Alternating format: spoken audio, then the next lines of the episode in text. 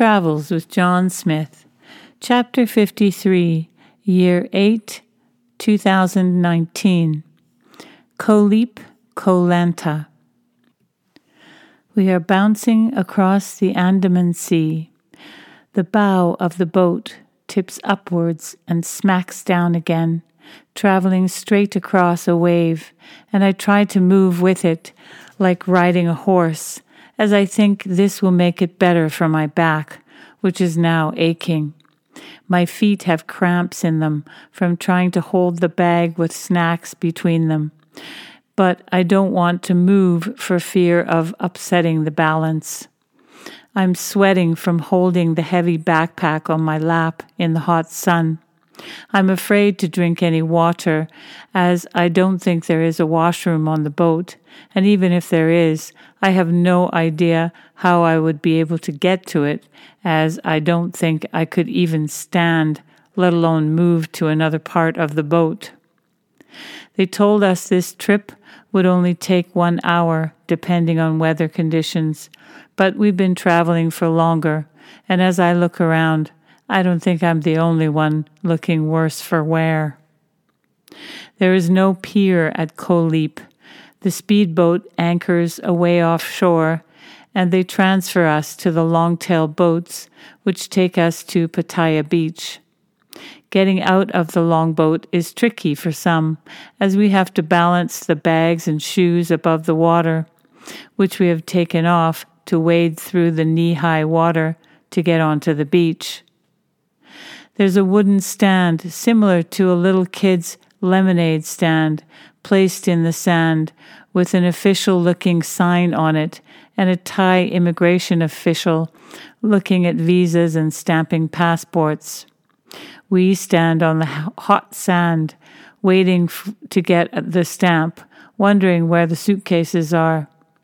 We see them in a grouping of other bags and suitcases, but find out you don't get to collect them until you clear customs. We also pay a national park admission fee, which will hopefully help with the problems like waste, energy, and environmental issues because of the rapidly growing tourism here.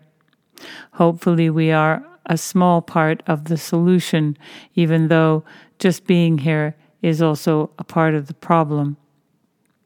We see a dirt parking lot just beyond the beach and make our way there to get a taxi. Apart from scooters and motorbikes, there are no motor vehicles on Koh Lipe, so we jump into two motorcycles with sidecars and drive the short distance to our hotel on this adorable L shaped island paradise. The hotel lobby is like a beachcomber's open air front desk and cafe. People are eating their breakfast in the shade on cushions or small tables, looking at a view of wooden sunbeds with umbrellas directly outside, white sandy beaches and clear, calm turquoise sea only a few meters in front. It's still early, so there are a few longboats anchored in the water, which also adds to the charm. To the right of the cafe, there is a large flat wooden area with yoga mats on it, where someone is getting a massage. This is exactly what we need. Our rooms are little wooden cabins that have small porches with a hammock in front. Inside, they are simple but have everything we need.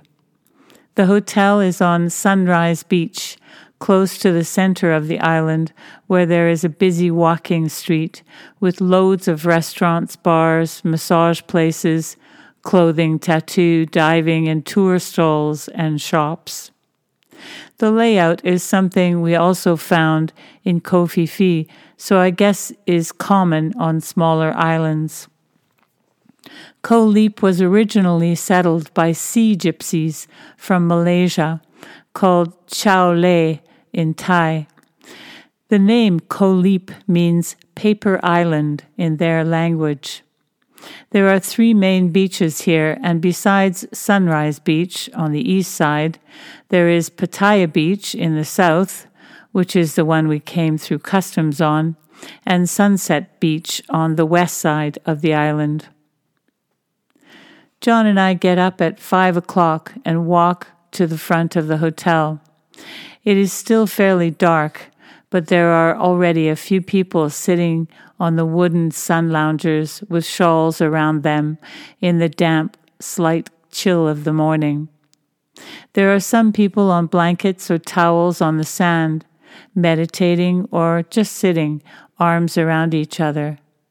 There is complete quiet, as if this moment is too precious to be spoiled by chatter, as if holding their breath will make it last longer. As the sun starts to rise, the fiery reds, orange, and purple glows reflect off people's tanned faces.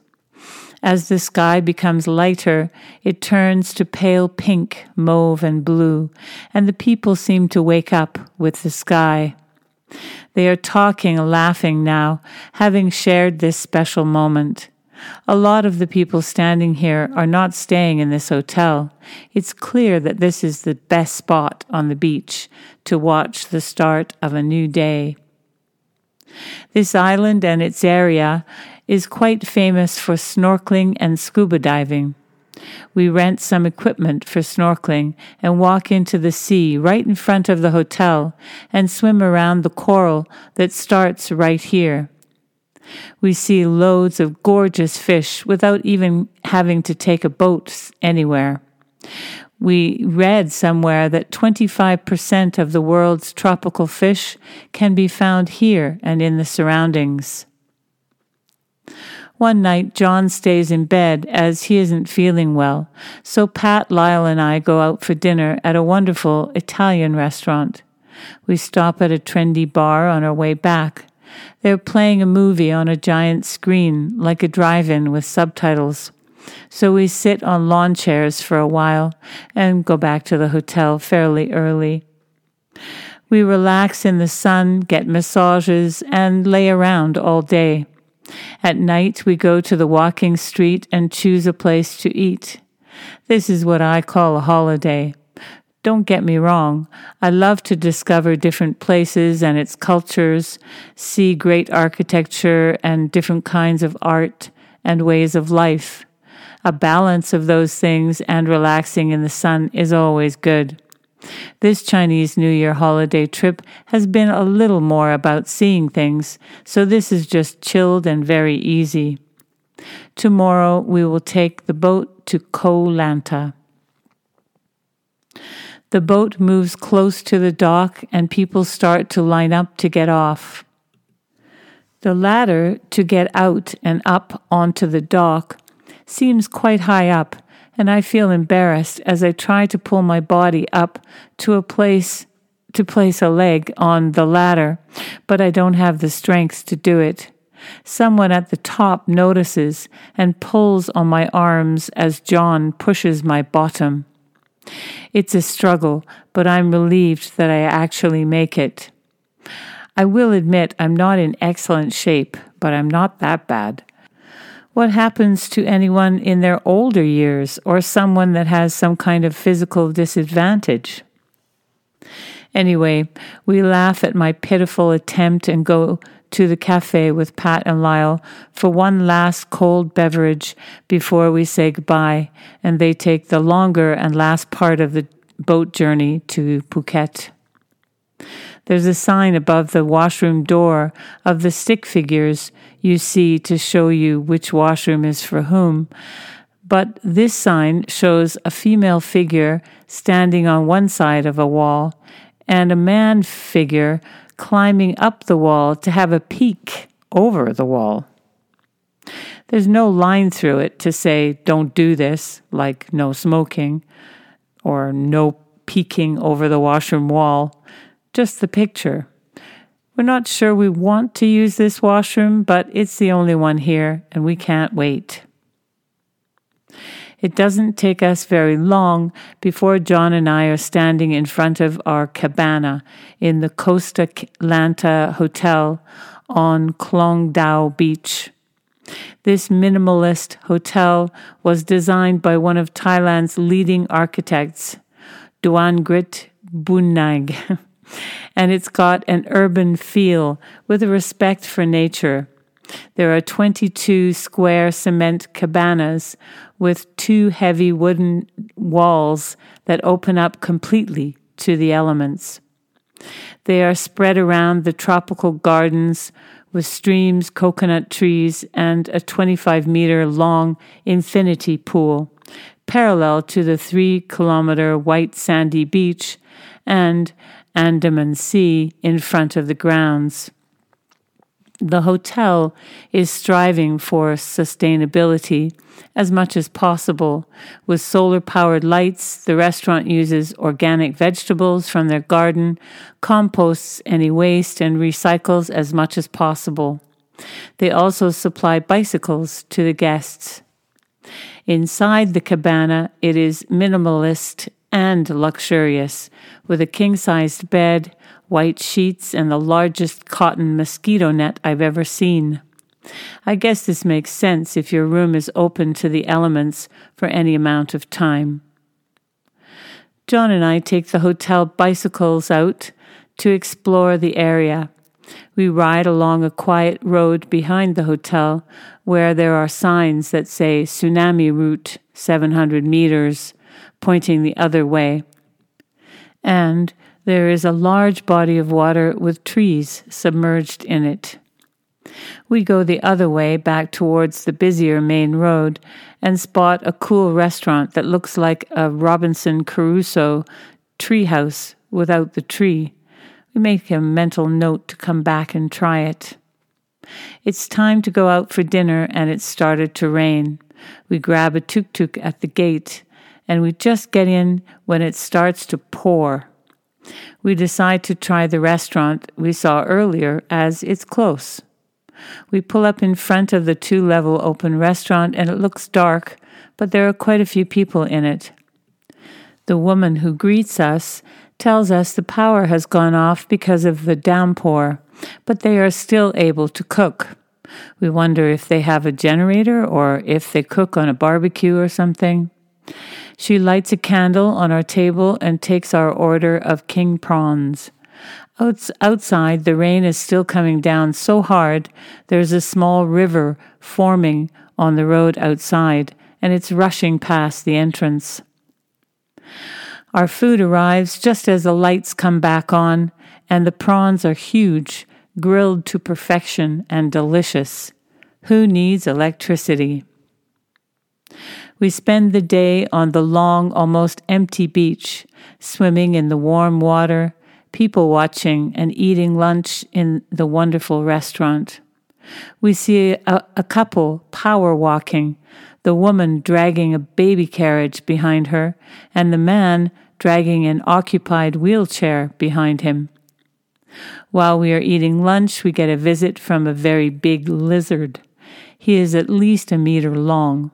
He strolls across the lawn, past our table, and disappears into some bushes near the main part of the restaurant. Our buddies and neighbors from Wuhan, Gabby, Jerry, and their kids, Don Marie and AJ, are on the island somewhere, so I send them a message to see if we can meet up. They have scooters, and knowing them and their adventurous ways, probably travel about on the island quite freely. Even though our hotels are on different sides of the island, Don Marie and AJ come fairly quickly. We order a taxi at the front gate. A small truck with benches in the back, otherwise known as a song thao, comes. Since it's nighttime, it has colored disco lights spinning around and disco music blaring out in the back. We feel like we're getting into a party van, like we're gearing up for an exciting night. He drops us off on a street with a small night market where we meet up with Gabby and Jerry. We walk around the market, checking out the stalls that sell crispy deep fried insects and grubs before picking out a couple local specialties that look like meatballs on a stick to snack on. We have a good visit, walk around the night market, and go back to a market near our place for dessert and tea. Don Marie and I are getting a foot spa treatment with the little fish that eat your dead skin called Garra rufa. It is the first time for Don Marie, and she's giggling and shrieking without stopping. I make some funny noises of my own. AJ has decided to get a tattoo in the shop next door. Time for us to go to bed.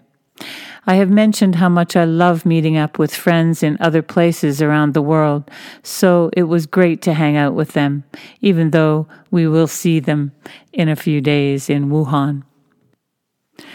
We are in one of the little truck taxis on our way to the east coast, on the other side of the island, to Koh Lanta's old town.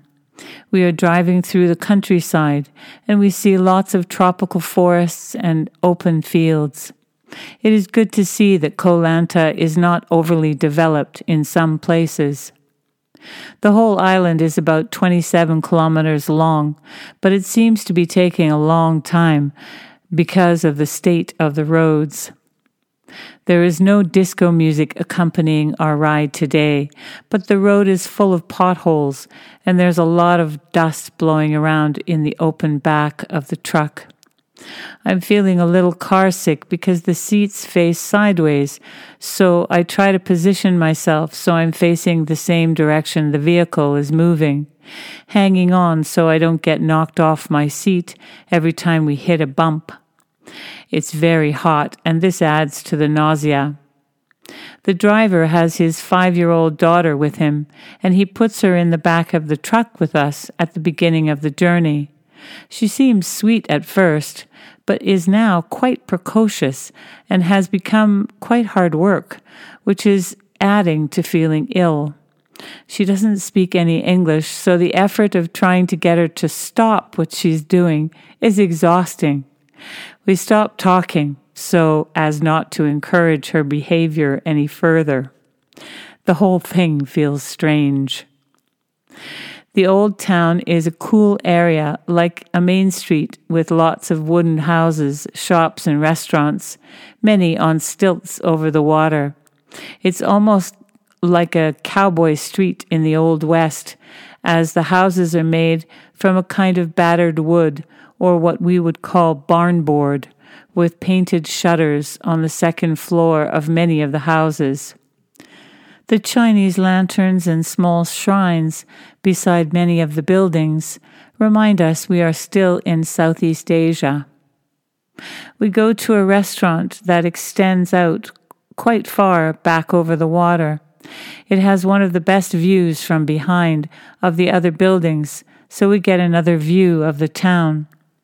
As we eat our lunch, we notice a walkway with a swing at the edge of the pier, and you can swing over the water, looking at the picture postcard view of the sea with mountains in the distance.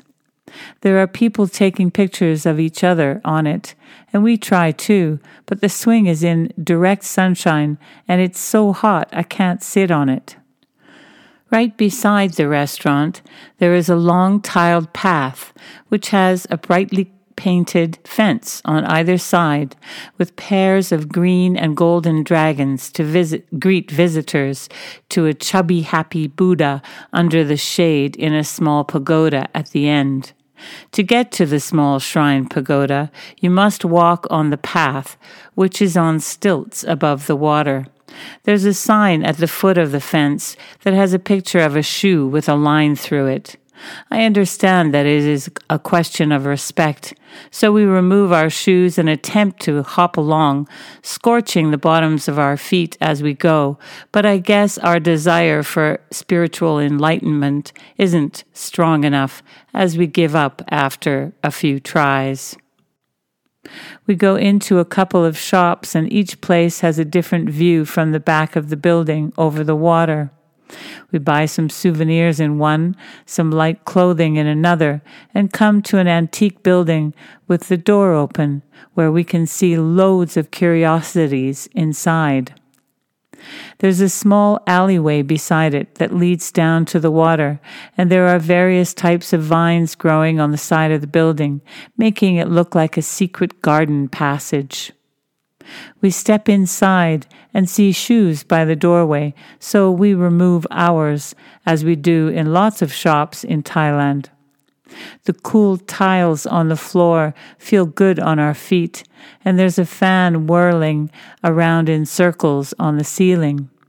There are long beams of exposed wood on the ceiling, and high up, next to the rafters, there are many faded photographs of the royal family of Thailand the old king and his wife, and the new king, and a few people we don't recognize. There are a number of glass display shelves loaded down with everything from plush toys to dishes to religious artifacts. I take a picture of John surrounded by these treasures, and we hear a voice calling from another room. We respond by calling back, Hello, we're just having a look. An old man comes out from the back saying, Why are you here? This is my home. We are mortified. We apologize and quickly slip our shoes back on, backing out of the doorway, saying, Sorry, we thought it was a shop. We are back at the hotel on the sunbeds after swimming in the sea. The sky is a cloudless bright blue above us. The palm trees sway in the light breeze, and the sea is gently rolling in towards us. John says, This will be hard to give up. Maybe we should stay one more year. I feel the warmth of the sun and think about other places we could go to, but there's another side that is pulling at me. I feel a little disappointed as I was ready to go ready for another chapter in our lives. I love that we have been so fortunate to be able to work and travel these last few years, but it feels like it's time to move on, to be somewhere we can settle. I can see the logic of it, though. We make a loose plan about what we might do if we go back to Canada in a year's time, and what we'll do in China during the next year. It's sadly time to leave this paradise, and to get back to the mainland, we take a private boat from some houses on stilts to what looks like a fishing village, then take a car to Krabi Airport. It's very busy today, so the driver lets us off and we push through the crowd to get inside. The plane is delayed, so we take a seat and start to notice that all the locals sitting here are chatting excitedly. There is a definite buzz in the air, and everyone appears to be focused on one of the arrival doors. There are people who look like security guys hanging around, and photographers that bring their cameras up ready to take a picture every time the doors open. We wonder if someone famous is coming and the word has gotten out. After guessing who it might be and getting my phone ready every time the door opens, I go over to a small group of people who are also watching the door. They have airport tags, so I guess if they work here, they will probably speak English. One of them tells me, yes, someone very famous is coming, the Prime Minister of Thailand. Prayut Chan-o-cha steps through the door, and the crowd that is now gathered move towards him. We manage to stay up front, and as he's coming towards us, I take his picture. One second later, he is standing right in front of me. So I give him the thank you gesture of slightly bowing my head with my hands in a praying motion in front of me. He stops walking and does the same back to me, then takes my hand and shakes it. He continues on to take pictures with local dignitaries, and as he is leaving, he turns back and looks at me. I wave and smile at him. He waves back and beckons me over, then tells his security guy to take a picture of us together. John joins us for the picture and he asks where we are from. We say our goodbyes and he says, Take care. I say, You too. we are back in Wuhan after stopping for a few days in our favorite hotel in Bangkok. While we were there, we did our favorite things, and one night we were getting cash from the cash machine a couple blocks from our hotel, and we hear our names. There's a guy we work with in Wuhan with some mates of his. Another small world story. It's the first day back to school after the holiday. The first class of the day has just finished, and I am in the library. John comes in and stands in front of my desk. He says, I can't do another year. How about going back to Canada? I laugh as that didn't take long, but I am relieved as it feels right.